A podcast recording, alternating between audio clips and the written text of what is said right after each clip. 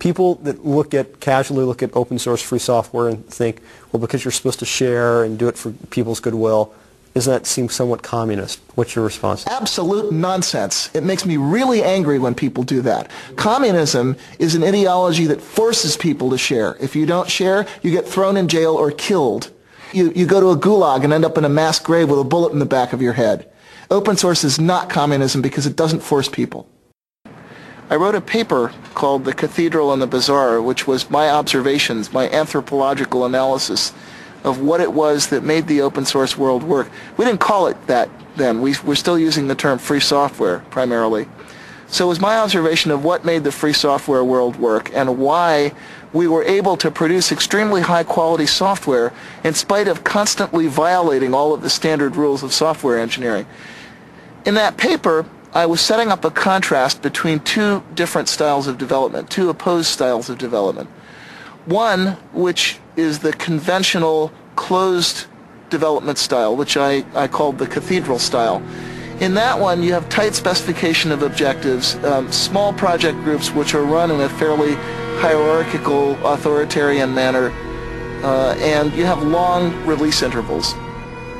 On the other hand, what I identified as happening in the Linux world was a much more peer-to-peer decentralized market or bazaar-like style in which you have very short release intervals and constant solicitation of feedback from people who are formally outside the project. A very intense, intense peer review process. And the startling thing was that the more I looked at this, the more it seemed that trading away all the supposed advantages of conventional closed development for that one single advantage of massive independent peer review actually seemed to win, actually seemed to get you good results.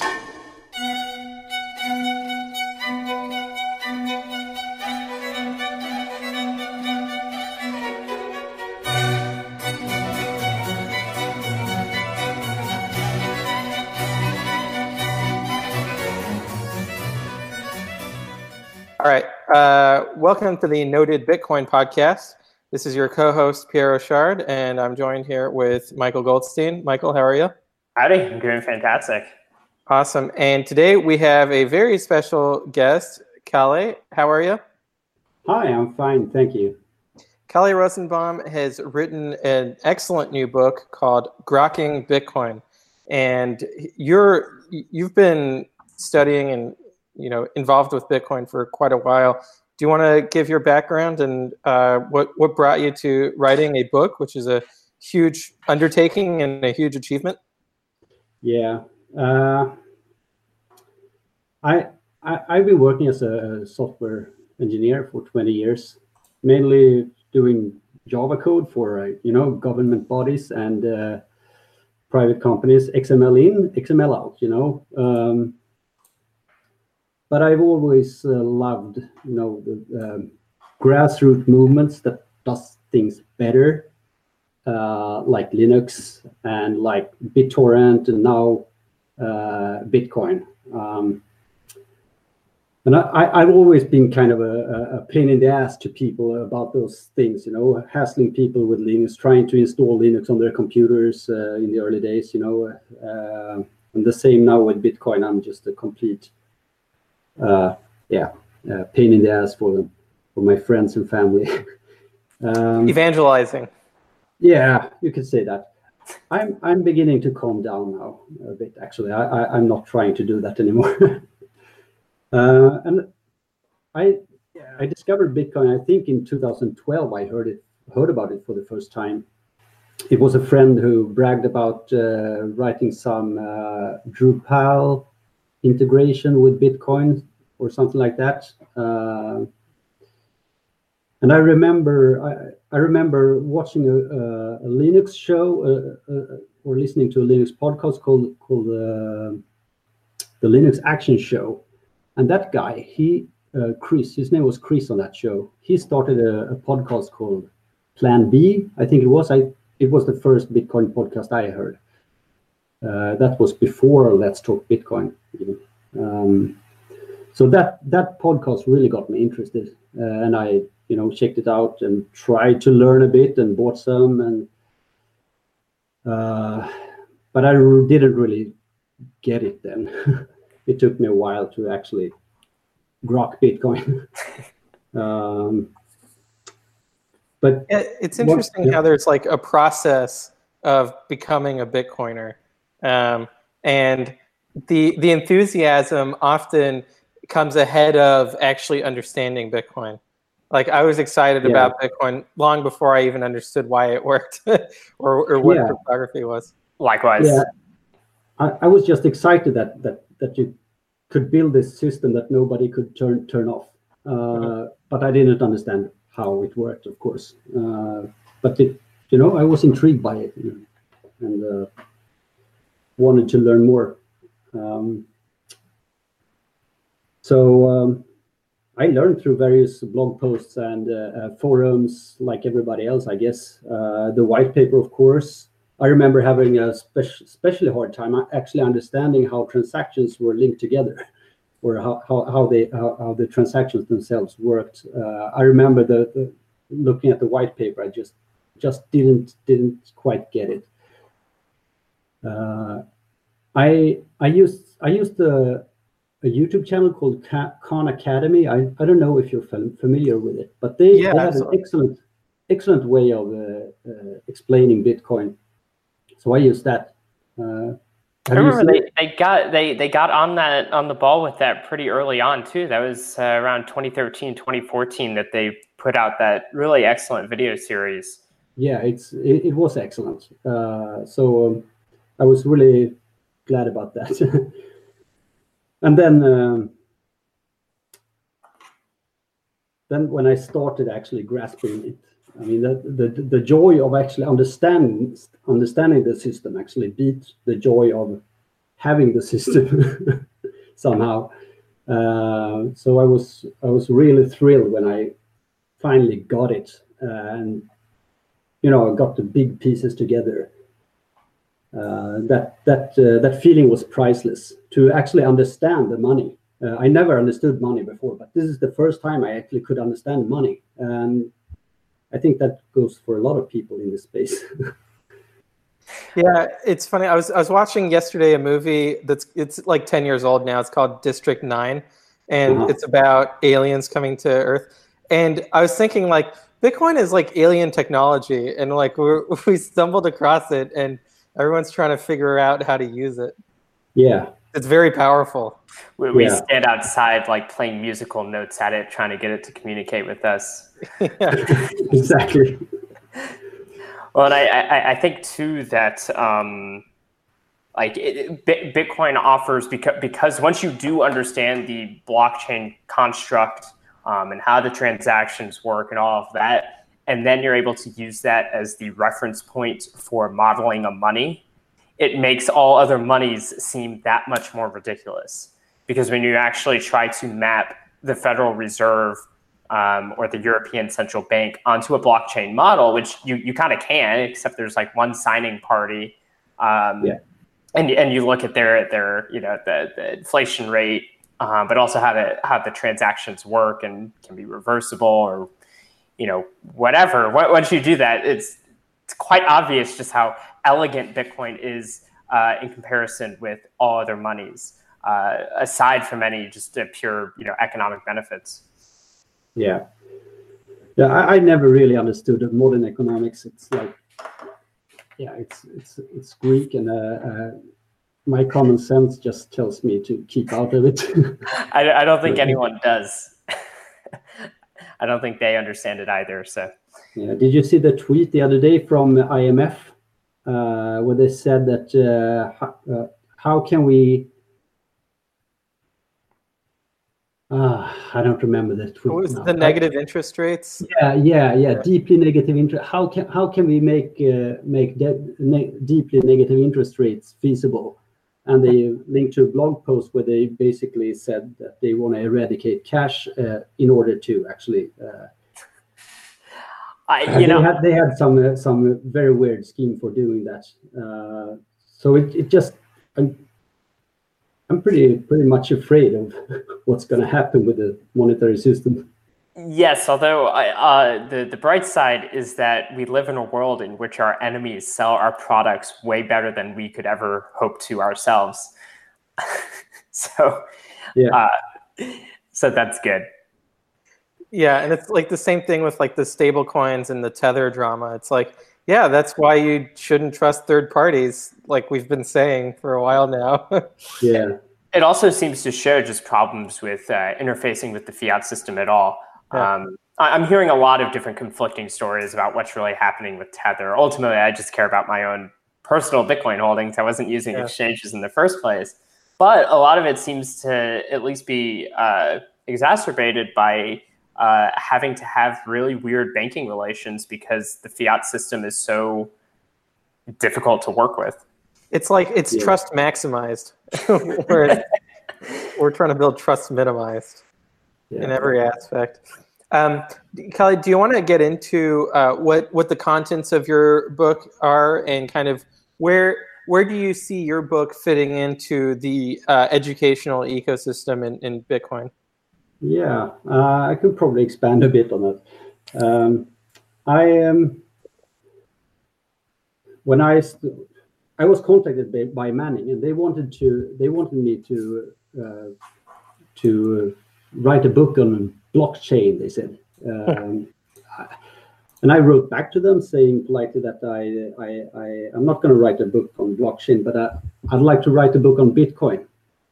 So. Um, and that's that's where it started. And I, I saw this I saw this gap in the book space. I had we had this uh, programmer book, Mastering Bitcoin, which is great, uh, and then we have a lot of books for economists, visionaries, and, and those kind of people kinds of people.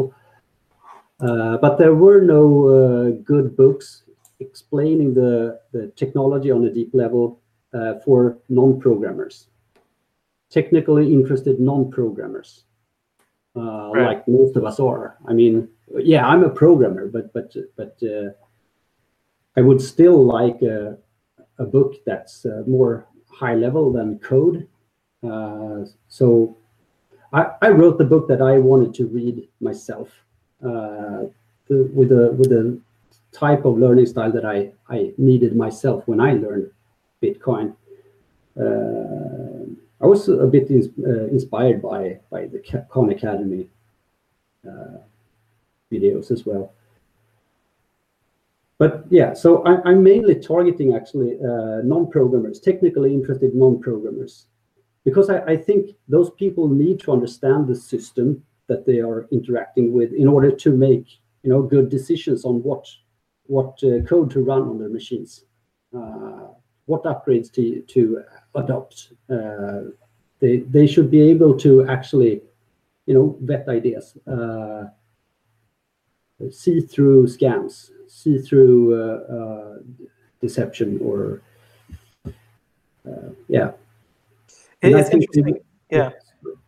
Well, so uh, Murray Rothbard talks about like the intelligent layperson was kind of his uh, target audiences because there's uh, and at the Bitcoin meetups that I organize, like I've noticed this as well, is that you have people who come from all different kinds of backgrounds. Like you know, some of them are like plastic surgeons. You know, so like they're obviously very intelligent. You know, they uh, highly trained professionals, but they're not software developers. But they're fascinated by Bitcoin, and so Yeah. uh, th- this is this is perfect for them. Yeah, I think so too, and and I and I honestly think also that that uh, that is great for programmers because uh, uh, a programming book might not be the best way to start learning about Bitcoin. Uh, I mean, you, you, somehow you need to get the, an abstract idea anyway before you can start being productive in, with code in Bitcoin. So, so you need the abstract view of it. Of course, you can go with uh, mastering Bitcoin or or uh, Jimmy Song's new book. Uh, Yeah. that I haven't read that one, but uh, I just assume it's very good. It is. Uh, okay, good. but, it, but it's definitely, I mean, yeah, I think you're right. Like, it's definitely not something I would throw at that intelligent person uh, because you do need that, you know, you need a, a background in programming. It, it really helps to have a, at least a basic understanding of Bitcoin to get into, uh, as opposed to uh, ha- having a way to sort of, uh, you know, jump in and kind of just uh, a- a- absorb yourself in the high level, um, you know, information. yeah. What, what were some like surprising things that you learned as you were writing the book? Um, surprising things. I well, I, I don't know. or or your favorite thing that you learned? Uh, some interesting new facts that you uncovered. I um, I don't know. I just I just like the interaction with Manning uh, very much. Uh, this is not answering your question, but but no, that's fine. I, I like. Uh, I I you know, I, I, drafted a chapter and we talked about it, and I threw it overboard and uh, started over more or less a few times. Um, and I, I liked that process very well because, well, they were ruthless with the criticism, uh, but but they were very the end result for each chapter was very good. I, I, mean, we we polished it very well, and they they their input was so valuable. I would never have been able to written this without you know you know constant uh, interaction with those. Uh, I had I had a development editor called Christina. Her name was Christina Taylor. Uh, she had so much good feedback because you know she's not a Bitcoiner, but she read the stuff and you know uh, told me everything she got stuck on and then, then we had a, another guy called Bert, Bert Bates. Uh, he uh, he was like a pedagogy oracle at Manning. Mm. He was absolutely fantastic in you know uh, helping me boil down to concrete examples. Um, I learned a lot about uh, about uh, external and, and, intrinsic and extrinsic uh, cognitive load when you when you when you're going to teach a concept, uh, you you shouldn't start out with a broad uh, general description. You should start out with a concrete example of something the uh, the system does a thousand times a day.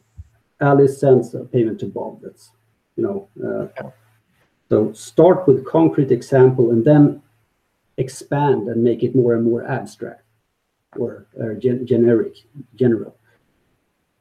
Yeah, and um, that seems especially important with Bitcoin because there's so many different moving parts of the system that interact in like complex manners. Yeah, exactly. So that's that's why I wrote the book as I did. I don't know if you, I'm not sure if you are aware, but but the the book starts with a very simple, you know, simplistic spreadsheet system that everybody everybody can understand. We call it the cookie to tokens uh, spreadsheet, cookie tokens. So it keeps track of cookie tokens like uh, it's it's a, an account based system actually. So we have this uh, we have this girl Lisa who works at at the office where you work, and you have a you have an office cafeteria, and you have uh, you have this spreadsheet that Lisa is the only one who can edit, but anyone can access it or view it so when you when you when you want to buy a cookie at the cafeteria, you can pay pay the cafe through through this uh, through an email to Lisa. So you send Lisa the miner uh, an email just asking her to move cookie tokens to the cafe, and that's that's a very simple start starting point that everybody can understand. You don't introduce any new any new systems there. And then we expand on that in, in each chapter, adding new technology as we go uh, so that each new topic is taught on its own without having to, to, you know, to have the full context of Bitcoin. You don't have to have the full context of Bitcoin. You can just focus on, on the subject at, at hand right now. So, so we have a, a, listener question that I uh -huh. think goes with this. What, what does grokking mean? All right. Uh, yeah, grokking. This is a this is a series of books from Manning. They have the several grokking books. They have grokking algorithms, algorithms, grokking deep learning, uh, grokking this and grokking that. Um, grokking is is from a novel, from a science fiction novel from I think 60s, called uh, "Stranger in a Strange Land," and uh, the the word grok turns up there for the first time and it, you it, the, the meaning of the word differs a bit from time to time in the book, but usually it, it means to to to have a very deep understanding of something, emotional deep understanding. You you become one with the subject. Was um, and that's and, and computer science has kind of you know adopted that word. You see grok a lot in uh, technical uh, discussions. Yeah. I guess you could say it's uh, it's like having cultivated a very uh, intuitive and tacit sense of the system. Exactly. Yeah. So one, one thing I have a question for you as far as uh, being able to communicate these ideas to people. Uh, one thing that's kind of especially difficult in Bitcoin is there are a lot of terminologies and concepts that have a sort of uh, metaphor to them uh, and those metaphors are difficult to actually communicate to people in the way they think. So, for instance, uh, people might confuse something like a wallet with an address, or they think an address is a permanent thing, like an account, like an account number at, at a bank. Um, so, did you find interesting ways of trying to get through these these linguistic hurdles and, and instill new sort of uh, models uh, into the reader's mind? Yeah, well, not really. Uh, I can't say I can't say that, but but I when when there are um,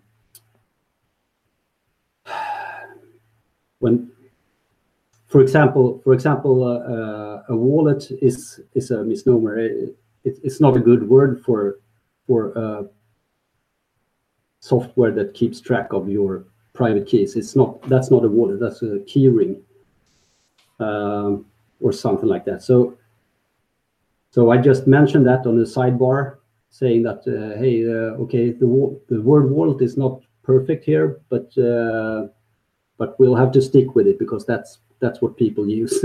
Yeah. so I, I, I try to I, I try to um,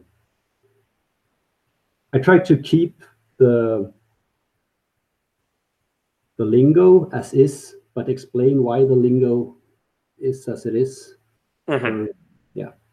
Yeah, it seems like uh, I don't know how much of it was Satoshi specifically, but there's just a lot of words in Bitcoin that have like almost almost every word in Bitcoin has this kind of confusion around it. Uh, even something like mining, you know, yeah. mining is is actually a rather strange word because it doesn't end once all the bitcoins are issued. Right, right. Um, and it, how did you deal with like the political controversies in Bitcoin? Like, do you explain the the block size limit and like why why that is and different perspectives on it? Like, how did you approach that? I, I try to approach it from a strictly uh, technical perspective. Uh, I don't uh, discuss uh, the drama in any way. I, I, just describe the system as, as is, and uh, I try to be objective about it. Try to to explain why there is a block limit, and try to explain. Uh, I, maybe not why there is a block limit. I'm just trying to explain what what effect the block limit has, and positive and probably uh, and possibly negative too, but but mostly positive effects, if you ask me. But so I, I, try, I, I I try to keep discussion out of it. Uh, just just explaining the yeah i'll try to be objective about it yeah. um, there was something else that was uh, it escaped my mind sorry well and even more widely like the the view that miners control Bitcoin versus nodes control Bitcoin versus developers control Bitcoin. Like that's that's a big controversy relating to yeah. the, governance in general. Exactly, and I I uh, spend a fair amount of chapter eleven, the last chapter, the last core chapter. Then I also have a few appendices, but the last chapter is about forkology and, and uh, how how different types of Bitcoin upgrades can work and not work. Uh, so uh, I kind of the conclusion of that whole chapter is is that uh, it's the users who have the power, the, the, power to use whatever software they choose. Uh, so that's that's the actually the main conclusion of the book, I guess. no, that's so, great. Yeah, yeah, but but yeah. So but I kind I try to keep it uh, keep it technical only. Maybe I maybe you can see through see between the lines where I stand. yeah. Yeah, I think that educating users about the upgrades that are coming will also be challenging. So do you do you talk about Schnorr and other uh, upcoming updates, or is it? No, I don't, uh, because it's purely speculative. Uh, right. We don't know if it's going to come at all. We just think so. And if it comes, it'll be in version two of the book. Yeah, of course, of course. Great. Um, so what's the what's the most? Uh, and I guess it just goes up to SegWit in 2017, and I don't think there have been any uh, protocol changes since SegWit. No, not really. Uh, so uh, yeah, it goes up to SegWit and how SegWit was deployed. I mean, there are some great examples of what can happen during during a, an upgrade there. With, did Did you find it hard to to grok the uh, like how SegWit functions on like a very technical level? Because I still don't fully understand it. Yeah, you should read chapter 10 here, okay. uh, actually, because I, I try, I, I'm really pleased. That's one of the chapters I'm most proud of, actually. That's the that's the SegWit chapter. And I think I think I nailed that one, actually. I'm pretty proud of it. So uh, yeah, I'm uh, I think I I think I did. I'll check it out then. Uh, yeah, you should. Just looking at the code, I wasn't able to figure it out, and then reading the BIP, I wasn't able to figure it out either. Um, so yeah. this will be very helpful. I've been I've been uh, reading those BIPs multiple times over, uh, and they are really hard. I, yeah. I, I totally agree with you. I had a, I struggled with it really. So I now, was there when uh, I was there when uh, Pieter Wuille uh, uh, presented uh, SegWit in in Hong Kong. That was pretty exciting. Yeah, that's great.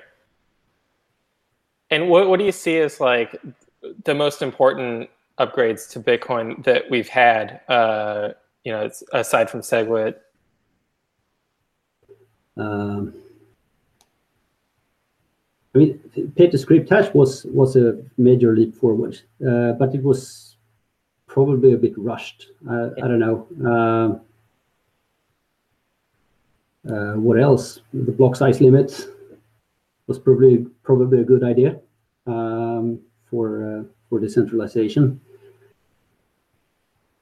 Mm, yeah, that's.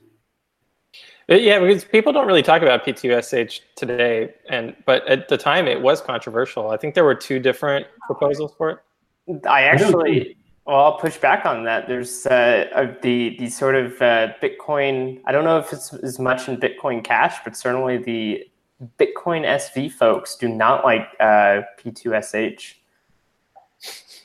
Um, I don't I don't fully understand the arguments against it. I don't know if they've even um, laid them out anywhere. Uh, but I do know that there is pushback against that, and their roadmap includes removing it. Really? I, I, didn't know. It's probably because P2SH doesn't hold up in Admiralty Court. Yeah, well, Satoshi's original vision was uh, using IP addresses, so yeah. hopefully we can just go back to that. With yeah. Windows. Right. Uh, and so, what what was the hardest part about writing a book? Uh, I, I, I think it was uh, I think it was the constant pushback from uh, the, the, development editor and Bert, uh, you know, the pedagogy. That's uh, it could be hurtful actually, you know, but but the the end result was was good. The question was about uh, what's the hardest part or yeah the yeah. hardest things with writing this book.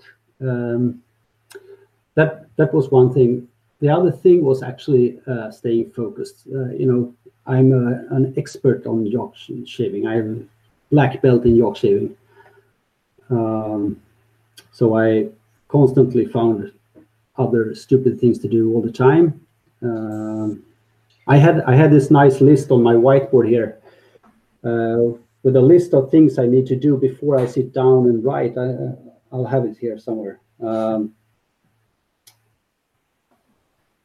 yeah, uh, I should have peed. I, I, I, need to pee before uh, coffee, coffee fetched, phone in pocket on silent, uh, and uh, all irrelevant windows closed. Yeah. And there was some other stuff as well. So I followed that list, and uh, then it went pretty smoothly after that. Before that, before I had that list, it, it was just uh, it was much worse. So Sounds like writing a book is a really good way of forcing yourself to become very disciplined. Yeah, yeah. Uh, I'm not saying I was very disciplined, no, but even with that list, but uh, it helped. Uh, What are what are some other projects you were working on at the same time, or that you're Uh, interested in? Yeah, I, I work as a consultant Okay. within, I, within Bitcoin space. Uh, so I, I had some work in parallel there. I work usually half time uh, with some consultancy and half time with a book. Gotcha. So that's what I've been doing. What are you going to do with um, all the free time now? I don't know. Um Start grokking lightning? probably something like that. I don't know. Uh, maybe maybe Netflix. I don't know. Well, I know Um, I know Michael has some opinions on that. Uh, you, you, Yeah, you know, Yeah. yeah. I know you you think it's a waste of time, and uh, I like wasting time. I think it's well earned after you publish a book. absolutely. Mm, thank you very much. Another thing that was really hard was was the production phase of the book. Um, I wrote, I wrote, I drafted the last chapter in uh, June last year, and we locked we locked the content in June. So since then, we had you know only been working with production. That's copy editing, uh, illustrations, proofreading, and uh, endless uh, revisions after that. Uh, and that process has been so so slow. Um, but again, and it was and it has been uh, terribly frustrating at times. Um, That sounds a But- lot like software development, where it's Yeah. like yeah, you, you finish the program and then you're ready to take it, you know, to production, and then that Yeah. takes you know double the time. Yeah, exactly. So yeah, but uh, but the end result was was great. It's great, um, partly because of that long time. During that time, I found several errors in my in my book, so I had time to fix some some uh, embarrassing uh, misunderstandings from my side, and um, uh, yeah, so so it, in the end, it was probably a good thing that it took this time, but it was frustrating frustrating when it's during that time. Yeah. Michael, did you have another question? Well, yeah, I I had a question going back. Actually, Uh, Pierre had asked about um, covering, you know, Bitcoin upgrades, um, stuff like that. I was curious if there was anything in the book um, about, for instance, like the the 2013 uh, debatable hard fork. I know that uh, under some definitions, people don't even consider it a, a hard fork. Uh, but if there's anything about that, and you know, kind of how things can go wrong, and have gone wrong. Uh, what was that? Uh, that debatable hard fork. Oh, so the, so the so the 2013 uh, fork was the Berkeley DB and Level DB Yeah. uh, incident. Yeah, no, no, that's uh, that's. I think that's far beyond the scope actually of the book uh, because it doesn't help the reader to grok. Well, yeah, uh, it it would help the reader to understand that that uh, consensus systems are, are I really. suppose it's a bit of an advanced sensitive. topic. Well, Yeah. I, I think that there needs to be like a, uh, and this would not be one book. This would be like a series of books about the history of Bitcoin's development itself, uh, and kind of essentially doing like a forensic analysis of like the Git repo, but also all of the Bitcoin Dev mailing list conversations and all the pull request I conversations. would I would love David Harding to write that book. Yes, David, do it. It would be like at this point, I think you could do uh, like six volumes, thousand pages each. Yeah, there's uh, so much to write about on that on that. Just yesterday, a, a friend asked me if there existed some sort of uh, timeline of the membership of the Bitcoin Core dev team. And I had to like it was like from from what perspective do you mean? Because you have the people who are actually making commits, you have people that maintain the code base, you have people who are merely I shouldn't say merely, but they're they're not uh, uh, providing code. They're you know making comments and uh, reviewing ideas. There's people who review the code. There's so many. It's such a, a broad range of people that you can't even. there is no there is no membership. There is no team Yeah, right. uh, Right. to even do that. So I, that that's going to make the person who sets out to write that book, I think, has a much more difficult time um, than trying to write a book about any other organization. yeah it's so it's so dynamic so much happening on on all all sides all the time yeah Do you think that, like, from a, a software development perspective, that or a protocol development perspective, that Bitcoin is moving more slowly than it should or than other projects? Because I I found it to just it like we we got CSV, CLTV, SegWit. Like it seems like we got a good pace of of protocol level innovation, but then we have people who are complaining about too slow or too fast. Like you have people Yeah. saying there should be ossification of of the code and all of that. What do you think make of that? uh, I, I definitely don't i definitely don't think it's too slow um, i um, otherwise i wouldn't be able to finish this yeah, it's a moving target. Yeah, exactly. I actually have this. Uh, I have this um, tag that I put on some some uh, paragraphs in the book that that are that I consider moving targets. You know, of, often figures. You know, or I mean uh, numbers that I put up put in there. Uh, but but yeah, back to the topic of uh, development pace. I no, I I think it has the pace it has, and I don't. Uh, I don't have a I don't have a I don't have a, a say in that. It's just it's just how it is. I mean, I wouldn't I probably wouldn't uh, wouldn't install software that's rushed on this uh, in this system. Uh, it's it's dangerous. It's a it's it's a dangerous thing to make changes in Bitcoin. So it should, should be slow. It should be the slowest moving software in, in, the, in the history. And on that note, like, do, do you kind of, what's your view on multiple implementations? And did you look at, as part of writing this book, did you kind of compare between Bitcoin Core and uh, BTCD or um, what, what's the I just I just mentioned them uh, briefly. Bitcoin? I, Yeah. yeah, yeah. I, I just mentioned them and uh, and focus on Bitcoin Core because that's what everybody uses. I mean, Right. it's this is this is for for beginners. Um, you you will you will encounter these uh, alternatives once you start digging into it. Right. Uh, it's it's not uh, it doesn't help the reader grok Bitcoin. I, I don't think so. I think you're. Uh, uh, do you have something more? No.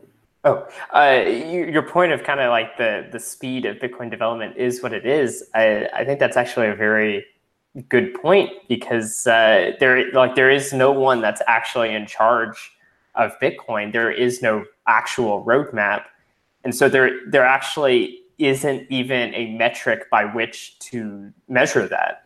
Uh, my personal conviction has been that the the pace will slow as Bitcoin becomes more liquid, um, by virtue of the fact that that means that there are more people with more money at stake, meaning they have you know you have like I, I always you know envision a Mexican standoff, and the more people with bigger guns in a bigger Mexican standoff, the harder it is to make those uh, changes. Yeah. Yeah. Exactly.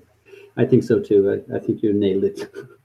Do you think that the, p- part of the conversation about the speed of development has to do with the other conversation about developer incentives and how there there are competing altcoins that have have set up like a way of you know from the block reward giving it to some foundation that then gives it to developers because they think that that makes protocol development go faster and uh, you know outcompete bitcoin Yeah, I, don't know. I, I think it's uh, all such schemes are, are kind of fishy. I, I don't I don't like uh, those ex, uh, external uh, incentive systems, if you if you will. Um, I like the internal incentive systems in, in Bitcoin, but but external incentive systems are are, are easily gameable or uh, corruptible, and uh, uh, when when it when when it's small amounts of money, it probably will work pretty good. But once the pile of money grows, uh, you're gonna start seeing a lot of greed and a lot of uh, um, corruption. So I, I, I think you're shooting yourself in the foot if you set such systems up in the long run. Yeah, we saw that happen pretty quickly if with the, the Bitcoin if Foundation. If the system is uh, if the system is uh, successful, you'll shoot yourself in the foot. Right, a victim of its own success. Yeah. Um, yeah, and then we, we kind of see with Ethereum, they're already like discussing the problems with their their developer incentives. So clearly, I don't think that there's a, a right answer there. Yeah. On the other hand, I have very little insight into other projects. I I rarely pay attention, uh, so I can't speak too much about it. a pure soul. Yeah. well, it's funny because you mentioned that in the book you go from uh, teaching from with the account system to a UTXO system, whereas like with Ethereum, they went the other direction from the UTXO system to an account system, which uh, has been criticized as like you mean not as. They originally were uh, UTXO.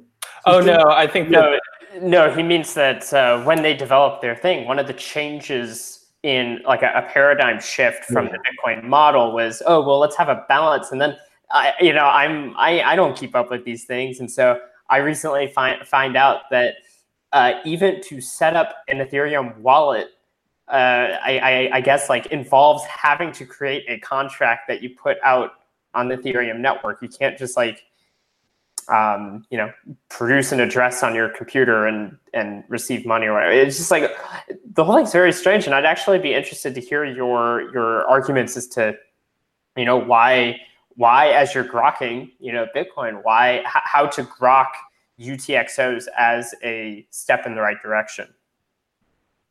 Yeah, that's a, uh, yeah, uh, I don't know. Um, um, I'll, I'll, pass on that. I think is that okay? Yeah, no problem.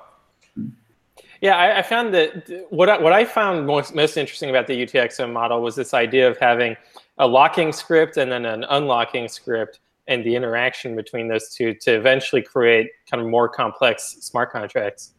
Yeah. Um, and uh, that that's one of the uh, things I had most problems with when I learned about Bitcoin. That's that is the UTXO set and how, yeah, the, you know, the, how the the transactions were linked together in, in this transaction graph. Uh, I I had a terrible time actually understanding that.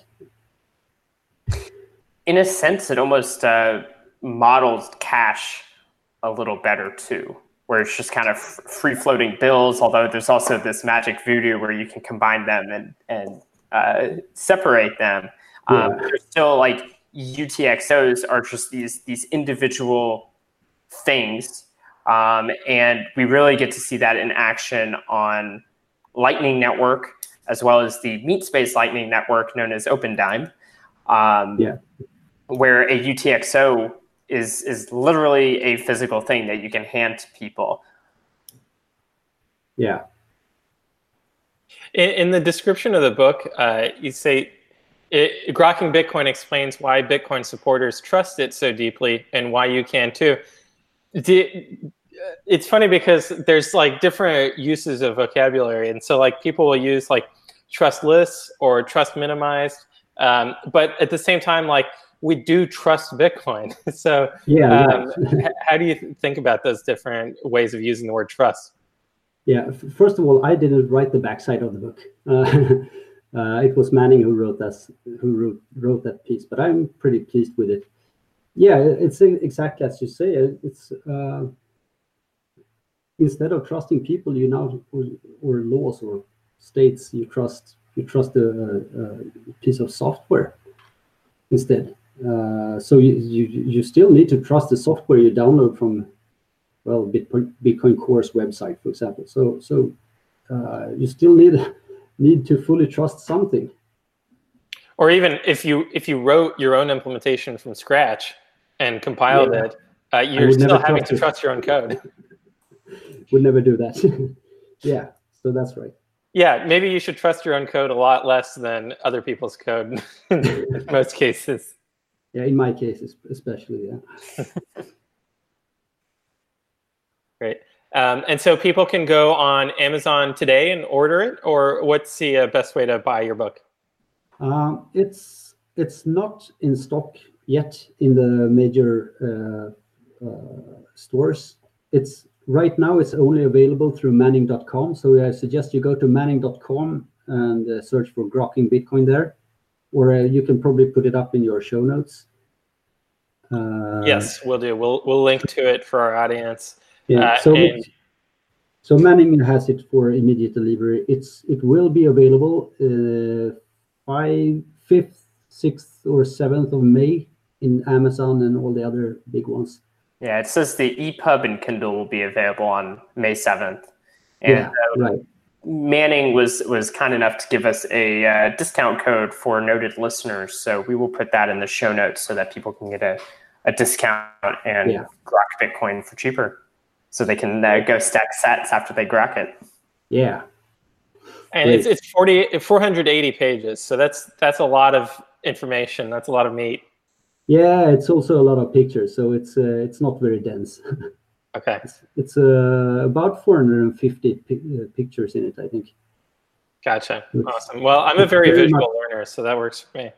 Yeah, it's very much driven by concrete examples and and illustrations. So I really hope you you like it. yeah, I'm absolutely. Very much looking forward to giving this a read. And I saw that you, you got a forward from David Harding, who was the first guest on the Noded podcast uh, many moons ago. Um, so, how, how do you know David, and, and uh, how did you convince him to write the forward? Because he he's hard to get a hold of. Oh, I I don't know. Um, I actually don't know how that happened. I I I, I think he, you know, liked my my tweets or something a few times, and I just thought that this guy is uh, excellent. Uh, so I I think I, I I just emailed him asking to uh, write this forward, and he was uh, he said he was excited to do it. So. It was no no no problems. As you were writing, he was very very uh, very kind and um, very encouraging. He's uh, he's one of the great greatest persons in Bitcoin that I that know. sounds He's exactly just- like He's David. just phenomenal. Yeah, I had the same reaction when he accepted to come on the Noded podcast. I was like, "Wow, all right, that was unexpected. Let's do this." Yeah. He's uh, he, he's definitely one of my very favorite people in the space.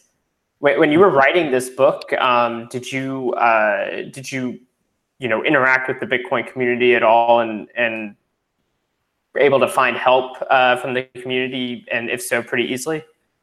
Yeah. Uh, the, my main sources of, of, uh, of for help was Twitter, Stack Exchange. Uh, yeah, I- and yeah, Twitter and Stack, Stack Exchange was my main sources. Uh, and on Stack Exchange, we have those uh, three legends. You have Murch, you have Pieter Wuille, and you have David Harding. Those three guys has been extremely valuable uh, on both Twitter and on Stack Exchange uh, with various stupid questions from me, and they they are so uh, generous with their with their with their time. It's just Yes. amazing. I don't I don't I don't understand how they get anything done when they do this when they help people th- this much. Um, so I'm I'm humbled and I'm very very grateful for all their help. It's been uh, priceless. It goes to show you just how toxic the Bitcoin community is. Oh yeah, yeah, it's so toxic. I'm gonna rage quit right after this book. yeah, that, but that's great to hear. Um, yeah, that that you know, that, you know, that the Bitcoin community is there to answer these questions, and I do highly recommend people, you know, if you're reading Grokking Bitcoin or Programming Bitcoin and you have questions, you should always be um, throwing them out on Twitter or Stack Exchange, and someone's going to be there to help you um, because we're all we all want each other to understand these things better. Yeah, and if if you tag one of us to make sure we see it and we don't know the answer, like I just retweet people who who tag me in questions that I don't know the answer to because I know that someone out there has the answer. It's just not me, but uh, we can we can help people out that way too. Can I ask you, Pierre, how many fo- uh, how, how many people do you follow? Because every single person I see on Twitter is followed by you. It says followed by Pierre. How many? So- how many on your follow list? I, I think it's three thousand, um, and I, I I generally I follow anyone who um, is who seems to agree with me, Yeah. and it, turns out there's three thousand people out there who who might agree with me. So Yeah. uh, th- those are those are easy people to to follow. And w- what it allows is that I, because of how Twitter's algorithm is, where they say, okay, here this tweet was liked by five people that you follow, and it actually brings it up to the top. And I think that it's it's it means that I've seen like I get to see. Um, tweets that are really interesting that aren't necessarily like being put out by you know a, a thought leader or someone like that it's it's it's a bitcoiner who might have like 20 followers um, Yeah. but because i follow 3000 you know that uh, 20 of those might overlap um, and i found that like there's what, what's what's most amazing to me about bitcoin is how there are people who are new to Bitcoin who joined, you know, last year, who already grok it better than people who have been in Bitcoin for five years. You know, like This pisses me off a lot. It's very impressive how fast people are able to learn, and Yeah, uh, I think your book will will help with that even more. I really hope so. That was the first good argument I've heard for following a lot of people. Yeah, I mean, you can't just follow anyone either. Like, I, it's important to cultivate an echo chamber, and so that it's it's mostly people that that you agree with.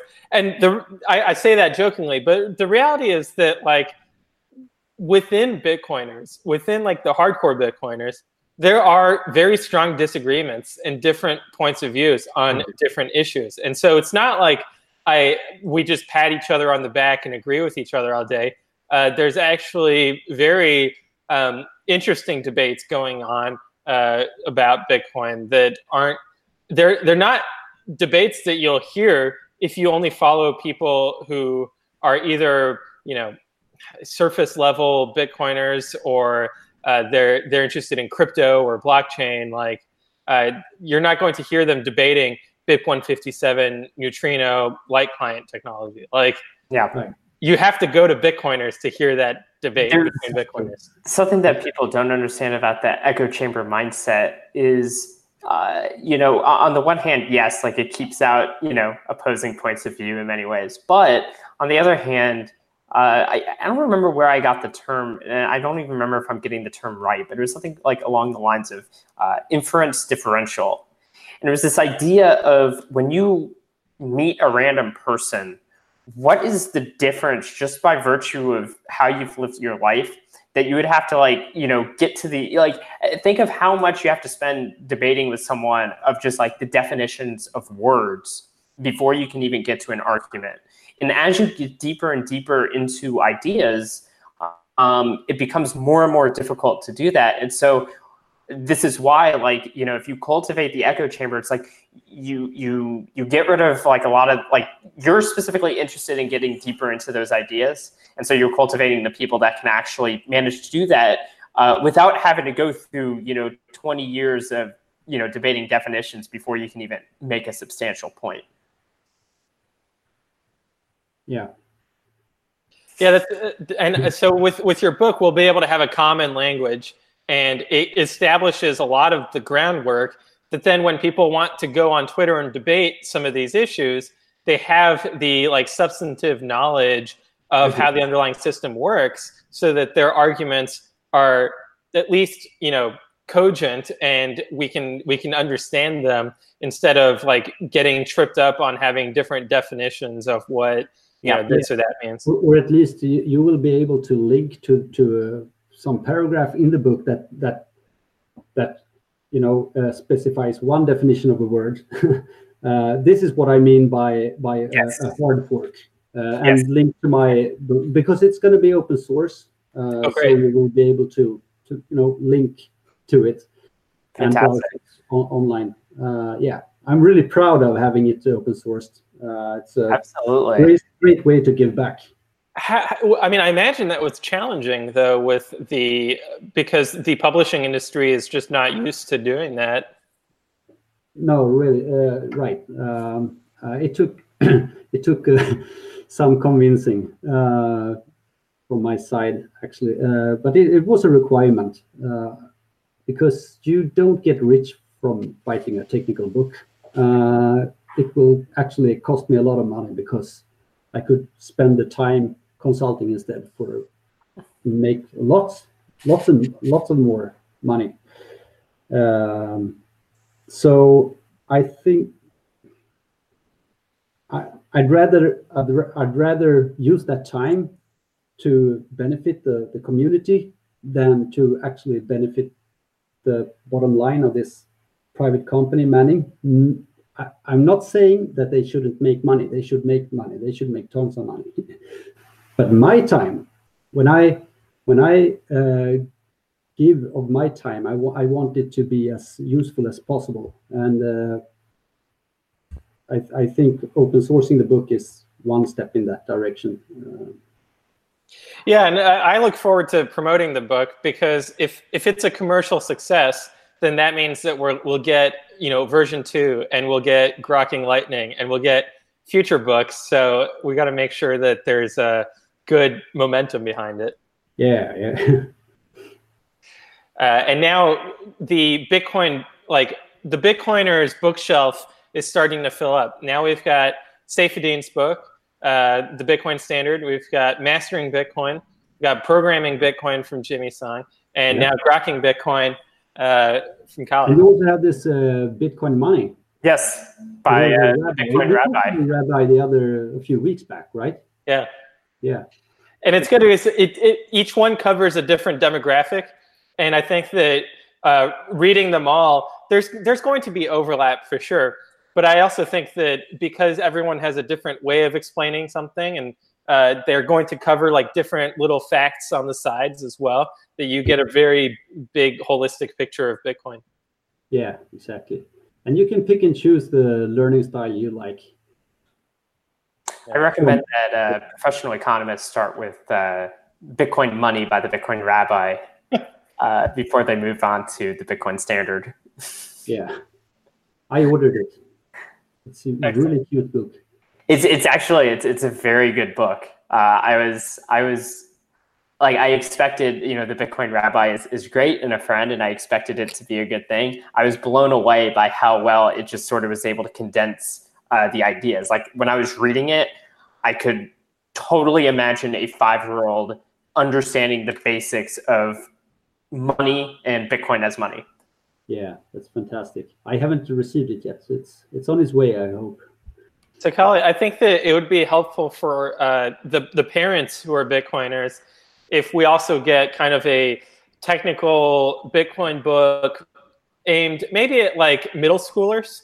Um, so, kids who I, I think middle school starts at the age of like ten or 11 Mhm. uh, but around that that age, so that they can start like understanding what a block is, what a UTXO is, and and kind of have a um, yeah a children's version of grokking Bitcoin. Yeah, I had a I had a reviewer of the book who actually had a pretty good idea uh, for the next edition. Uh, that I you know I have di- different strata of the books uh, of the book. So uh, each chapter has a, a very sim- simple first part and a drill down second part where you you know notch up the uh, the difficulty. uh, so that uh, you can take the fast lane, just, you know the the, uh, the executive lane, if you will, Yeah. or the preschool or mid secondary school lane. Um, and then if you really want to grok it, you should read the second parts of each chapter as well. Um, but that's that's for another edition. Right, for sure. And wh- what, you know, if you, I guess this is not a fair question to ask because it's so soon, but if you could do something different with the book, what, what would it be? Uh, I would I would probably if I would start over, uh, I would well not content wise, but I would I would try to engage uh, uh, uh, a good expert early on uh, to actually fact check because I have uh, I haven't I, ha- I haven't really done that. Uh, so I have you know discovered errors as we go and had to rewrite some some parts of the book as we go. Uh, and it also helps with the confidence in the book if a, a really good expert has uh, you know verified everything. Um, but content-wise, I would probably uh, discuss less about uh, SPV wallets, uh, Bloom filters, and that stuff uh, because it's going away anyway. Yeah. Uh, and what else? I think I would merge chapter six and seven because uh, I I teach the chapter six is about the blockchain, and in chapter six uh, the blockchain is each block is signed by this Lisa characters character I talked about in the beginning. She, you know, the miner Lisa, the centralized miner she signs every block with her with her with her private key. And then in chapter 7 we add proof of work to this blockchain. Uh, i would that transition from chapter 6 to 7 was a bit awkward i think. Uh, it's understandable. It, it's it's good enough. But but i could probably improve that by merging the chapters uh, somehow so that's uh, that's a a glitch if you will I, yeah that I could improve on. Cool.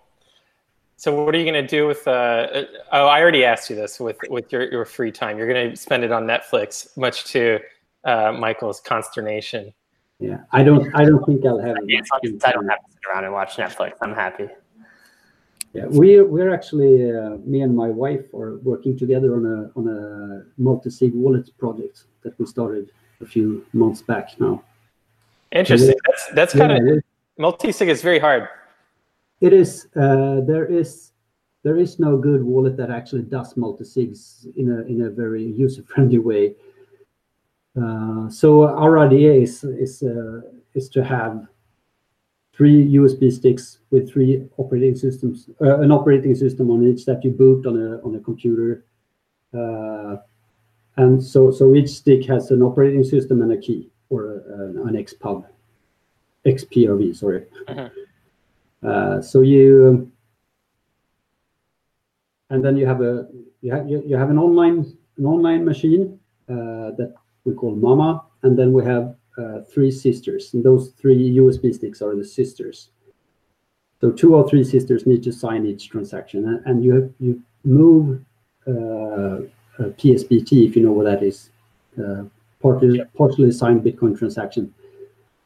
You move that between the main computer, the mama and the sisters on on a on another USB stick, and everything happens as soon as you pu- push the USB stick into a sister. It will pop up a question asking you to sign sign the transaction, and it will when you click OK, it will actually it will be written down on the on the USB stick again, so you can transfer it easily to the to Mama, and when you put it into Mama, Mama will ask you if you want to uh, broadcast the transaction, and you're done. So, so you, you remove all the unnecessary, uh, you know, saving to USB stick transfer and uh, importing uh, Yeah.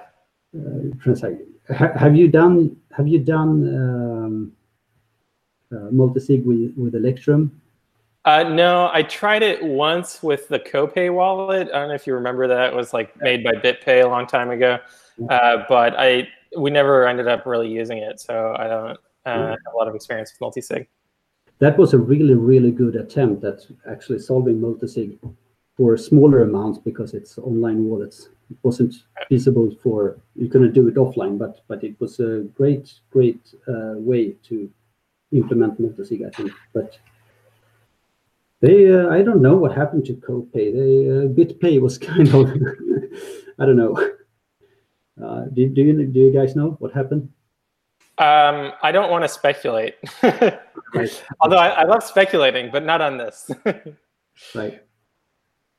All right, I've got to get going, guys. This was a very fun conversation, and I'm very excited about uh, getting the book and, and reading through it. And uh, because I, you know, you can learn as much as you want about Bitcoin, but get, sitting down and reading a book about it never gets old.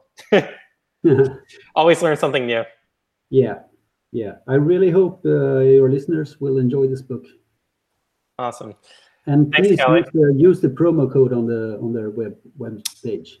Yeah, absolutely. We'll put the promo code in the show notes. So if you are interested in, in getting the book, and I highly recommend all of our listeners go out and buy the book on um, on Manning's website.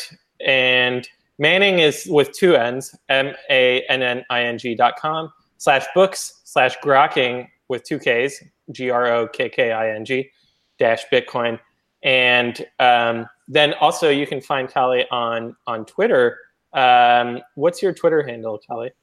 It's uh, Rosenbaum with one one word. Kalle Rosenbaum. Awesome. And I'll put that in the show notes as well. Um, is there anything else you wanted to to promote before we uh, head off? No, I'm really tired now. I'm I'm just um, yeah. I'm finished. Great. It was a real pleasure to talk to you guys. I really enjoyed it. I was pretty nervous, uh, but it, it went okay. That's all right. It, it, it gets easier as you do more podcasts, um, Yeah. and you you kind of develop a, a script of of uh, little snippets that you want to put out, and uh, it, it's. I remember like the first podcast I did, I was very like you're thinking about the audience and the listener, and like once you stop doing that and you just start having a conversation with someone, and you forget that you're being recorded uh, it, it just helps a lot. uh, Yeah. Absolutely. I what I admire, Coming out through Manning soon by Pierre Rochard.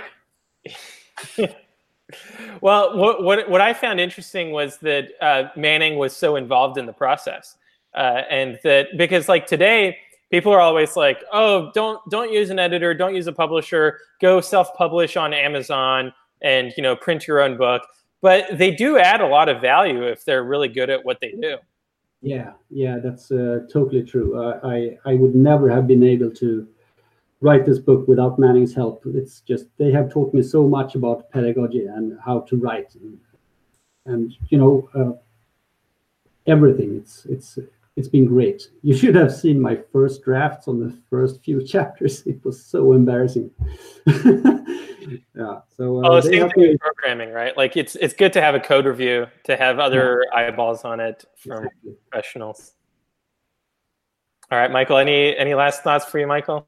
No, once again, thank you for coming on. It was a pleasure to finally get to talk to you. Yeah. Thank you too. It's it's a pleasure. True pleasure. All right, bye, guys. Okay. Bye. If you get hold of two magnets and you push them, you can feel this pushing between them. Turn it around the other way and, it, and they slam together. Now, what is it, the feeling between those two magnets? What do you mean? What's the feeling between the two th- magnets there's something holding them? there, isn't there? I mean, that, the sensation is that there's something there when you push these two magnets together.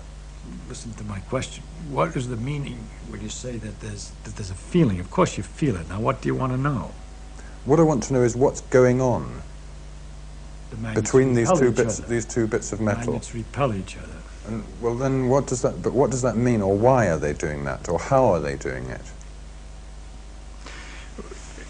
Uh, you're asking. I, I, I must say, I think that's a perfectly reasonable question. Of course, it's a reason. It's an excellent question. Okay.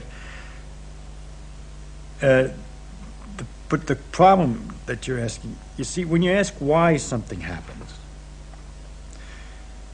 how does a person answer why something happens? For example, Aunt Minnie is in a hospital.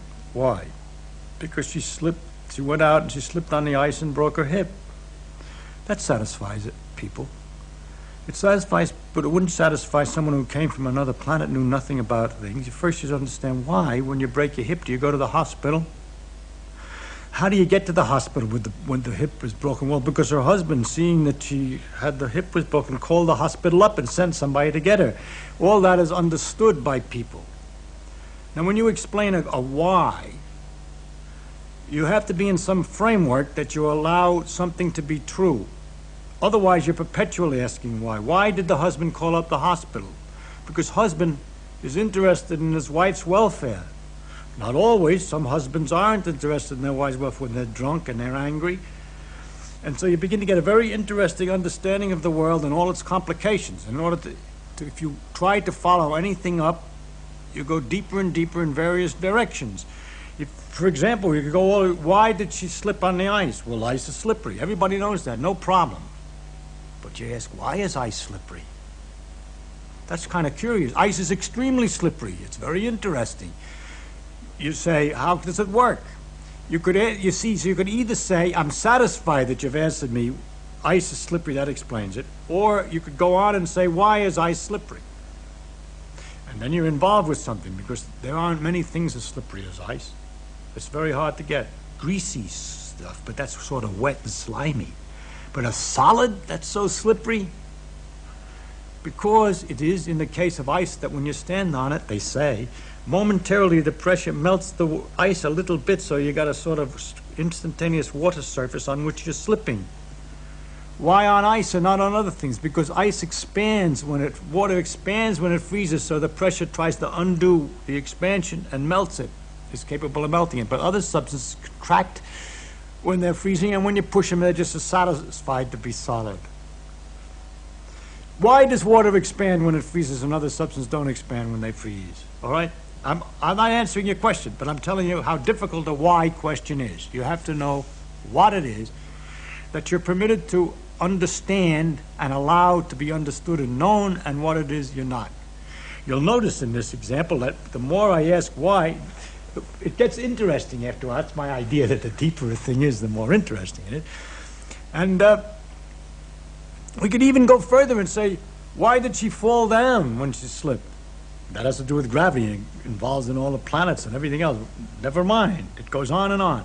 Now, when you ask, for example, why two magnets repel, there are many different levels. It depends on whether you're a student of physics or an ordinary person who doesn't know anything or not. If you're somebody who doesn't know anything at all about it, all I can say is that there's a magnetic force that makes them repel, and that you're feeling that force. And you say, but that's very strange because I don't feel kind of force like that in other circumstances. When you turn them the other way, they attract. There's a very analogous force, electrical force, which is the same kind of a question. And you say, that's also very weird. But you're not at all disturbed by the fact that when you put your hand on the chair, it pushes you back. But we found out by looking at it that that's the same force, as a matter of fact, the electrical force, not magnetic exactly in that case, but it's the same electrical repulsions that are involved in keeping your finger away from the chair because everything's made out of its electrical forces in minor and microscopic details. There's other forces involved, but this is, is connected to electrical forces. It turns out that the magnetic and the electric force with which I wish to explain these things, this, this repulsion in the first place, is what ultimately is the deeper thing that we have to start, that we can start with, to explain many other things that looked like they were, everybody would just accept them. You know, you can't put your hand through the chair, that's taken for granted. But that you can't put your hand through the chair when looked at more closely, why? That involves these same repulsive forces that appear in magnets. The situation you then have to explain is why in magnets it goes over a bigger distance than in ordinarily. And there it has to do with the fact that in iron all the electrons are spinning in the same direction. They all get lined up.